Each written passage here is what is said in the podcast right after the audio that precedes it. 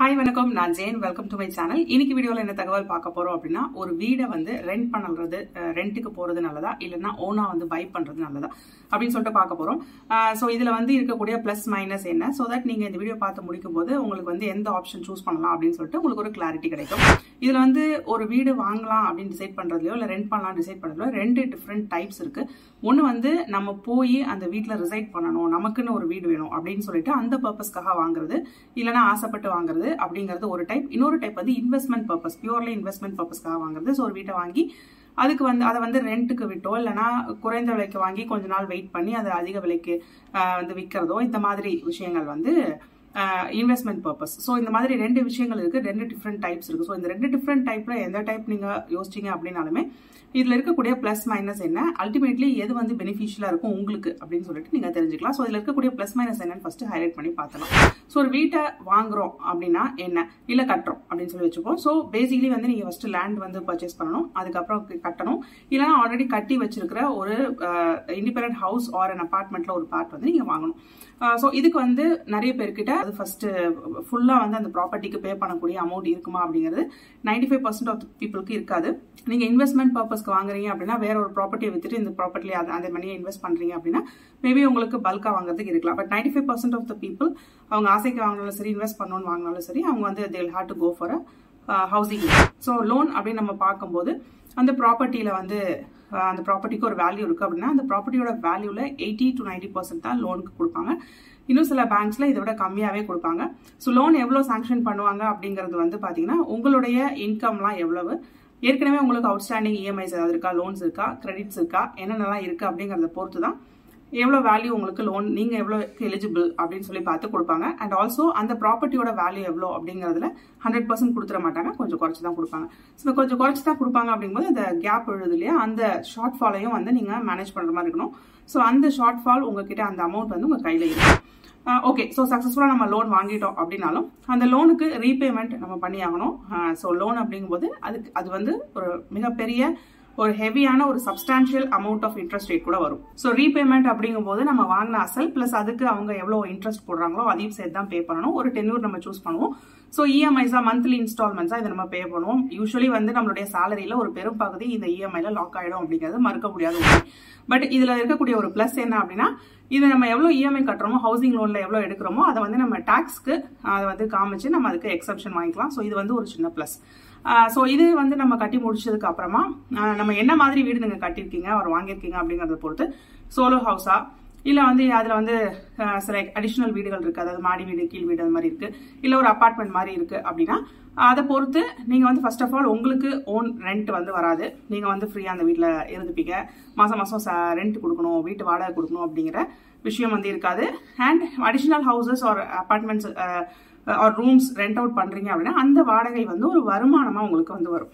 So இது வந்து இதில் இருக்கக்கூடிய ப்ளஸ் பட் இந்த இன்ட்ரெஸ்ட் அப்படிங்கிற வகையில் நம்ம வந்து ஹோம் லோன் இன்ட்ரெஸ்ட் அப்படின்னு நம்ம பே பண்ணுறது ஒரு சப்ஸ்டான்ஷியல் அமௌண்ட் ஆஃப் மணி அது வந்து மாதம் மாதம் இஎம்ஐயாக சின்ன அமௌண்ட்டாக நம்ம கட்டிடுறதுனால அது பெருசாக நமக்கு தெரியாது. பட் நம்ம கால்குலேட் பண்ணோம்னா நம்மளுடைய வீடு கட்டுறதுக்கான செலவை விட ஒரு ஒரு குறிப்பிட்ட தொகை வந்து ரொம்ப அதிகமான தொகை வந்து நம்ம இன்ட்ரெஸ்ட் அப்படிங்கிற வகையில் கட்டுவோம் அப்படிங்கிறது ஞாபகம் வச்சுக்கோங்க.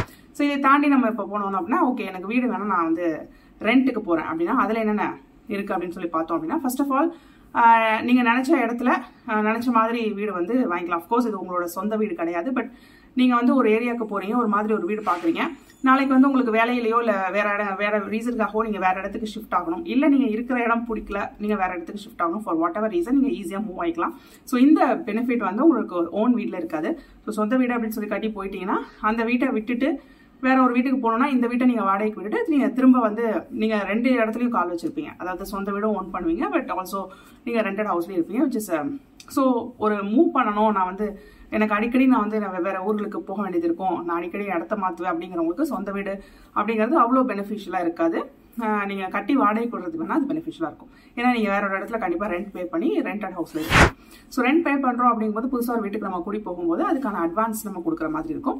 அதை தாண்டி மாதம் மாதம் வாடகை போகும் ஸோ நிறைய பேர் என்ன யோசிப்பாங்க அப்படின்னா இந்த ரெண்ட்டுக்குன்னு சொல்லி நம்ம மாதம் மாதம் கொடுக்குறோம் இல்லையா? இது வந்து ஒரு செலவு தானே. இது நம்ம வந்து இஎம்ஐயாக கட்டி கொஞ்சம் கொஞ்சமாக கட்டி வாங்கிட்டோம்னா நமக்கு அட்லீஸ்ட் சொத்தாக ஒரு வீடு இருக்கும்.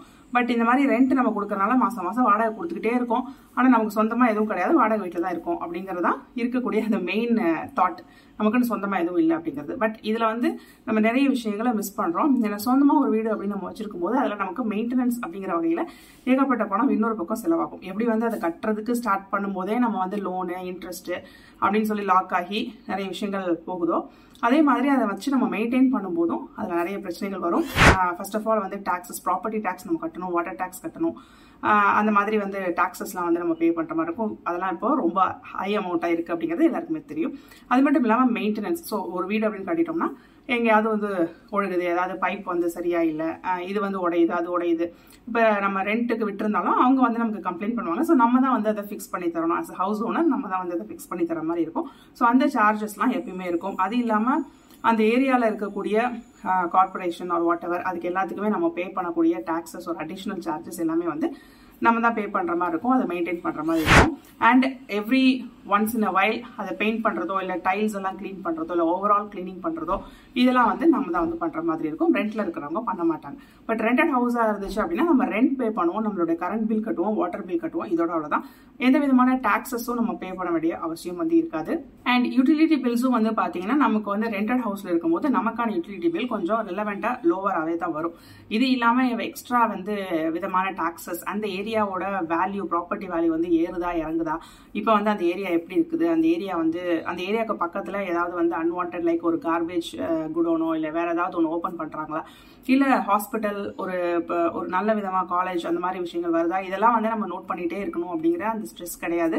இன் கேஸ் அந்த ஏரியா உங்களுக்கு பிடிக்கல அப்படின்னா நீங்கள் வந்து ஃப்ரீயாக இன்னொரு வீட்டுக்கு மூவ் ஆன் பண்ணிக்கலாம். Uh, அண்ட் ஆல்சோ நம்ம வந்து பிடிச்ச மாதிரி ஒரு வீடு கட்டுறோம் அப்படிங்கும்போது ஒரு ten or five five years ஒரு டென் இயர்ஸ் கழிச்சு அந்த வீடு வந்து பழசாயிடும்.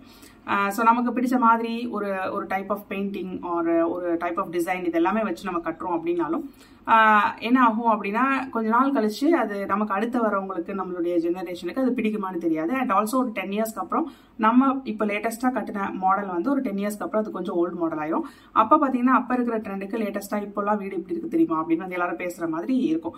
அப்போ அப்படி ஒரு வீட்டில் இருக்கணும்னு நீங்கள் ஆசைப்பட்டீங்கன்னா மறுபடியும் போய் ஒரு புது வீடு கட்டவோ இல்லை இருக்கிற வீட்டுக்கு நம்ம ஆல்ரெடி இஎம்ஐ கட்டிட்டு இருப்போம் மாறுறதுக்கோ வந்து முடியாது. Will be kind of locked அதனால அந்த ஒரு பிரச்சனையும் வந்து வாடகை வீட்டில் வராது. ஸோ இப்போ ஒரு வீட்டில் இருக்கீங்க இன்னும் ட்ரெண்டியாக இன்னொரு வீட்டுக்கு போகணும்னு நினச்சிங்கன்னா நீங்கள் என்ன மாதிரி புதுசாக இப்போ வேற ஒரு ஏரியாவில் புதுசாக கட்டியிருக்காங்க ஒரு கேட்டட் கம்யூனிட்டி புதுசாக வந்திருக்கு அப்படின்னா நீங்கள் தாராளமாக வந்து இந்த வீட்டை விட்டுட்டு வேற வீட்டுக்கு வாடகைக்கு போய்க்கலாம். அந்த ஃப்ளெக்சிபிலிட்டி அண்ட் ட்ரெண்டியாக எப்பயுமே இருக்கணும் அப்படின்னு நினைக்கிறவங்களுக்கு இது வந்து நல்லா சூட் ஆகும். அண்ட் எப்படி வந்து நம்மளுடைய லைக்கிங் அண்ட் ட்ரெண்ட் பற்றி சொன்னோம்னா அதே மாதிரி நம்மளோட ஃபினான்ஷியல் ஸ்டேட்டஸ் ஸோ வந்து ஒரு ஒரு வீட்டில் நம்ம இப்போ குடியிருக்கிறோம் ஒரு கொஞ்ச நாள் கழிச்சு வேற ஒரு நமக்கு வந்து ஃபினான்ஷியலி ஒரு அப் சைடு வருது இல்லை டவுன் சைடு வருது. திடீர்னு வந்து ஒரு நல்ல ப்ரொமோஷன் கிடைச்சு நமக்கு வேலையில ஒரு உயர்வு வருது. இல்லை ஏதோ ஒரு வேலையில ப்ராப்ளம் ஆகி அதை விட குறைஞ்ச சம்பளத்துக்கு வேற இடத்துக்கு போற மாதிரி வருது அப்படிங்கும்போது நமக்கு இந்த அப் சைட் டவுன் சைட்லாம் வந்து சைஸ் பண்ணிக்கலாம்.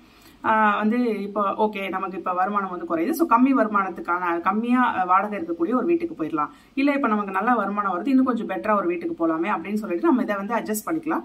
பட் நம்ம ஹவுஸ் போட்டு லோன் போட்டு வீடு வாங்கும்போது நமக்கு அந்த நம்மளோட லோன் வாங்கும்போது என்ன சேலரி இருந்ததோ அந்த சேலரிக்கான இஎம்ஐல நம்ம lock ஆயிருப்போம்.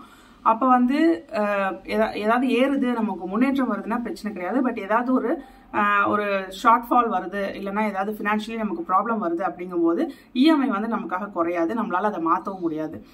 So at the most வந்து நம்ம டென்யூர் இன்க்ரீஸ் பண்ண முடியும். அது வந்து சில பேங்க்ஸில் தான் அலோவ் பண்ணுவாங்க. அதுவும் ஃபியூ இயர்ஸ் கழிச்சு தான் வந்து அலோவ் பண்ணுவாங்க. ஸோ இந்த மாதிரி நிறைய சிக்கல்கள் வந்து இப்போ ஒன்ஸ் நம்ம இஎம்ஐ லாக் ஆகும்போது அதில் நிறைய கான்ட்ராக்சுவல் இதெல்லாம் இருக்கும்.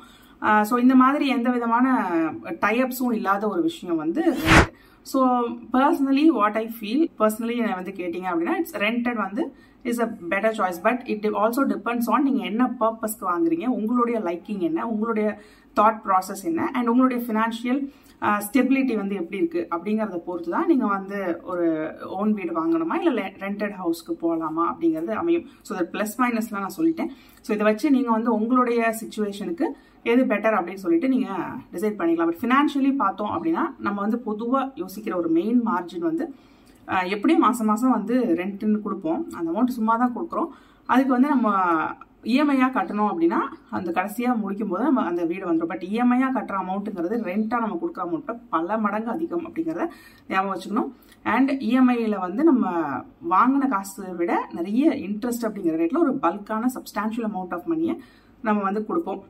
ஸோ ஃப்ளெக்சிபிலிட்டியும் இருக்காது.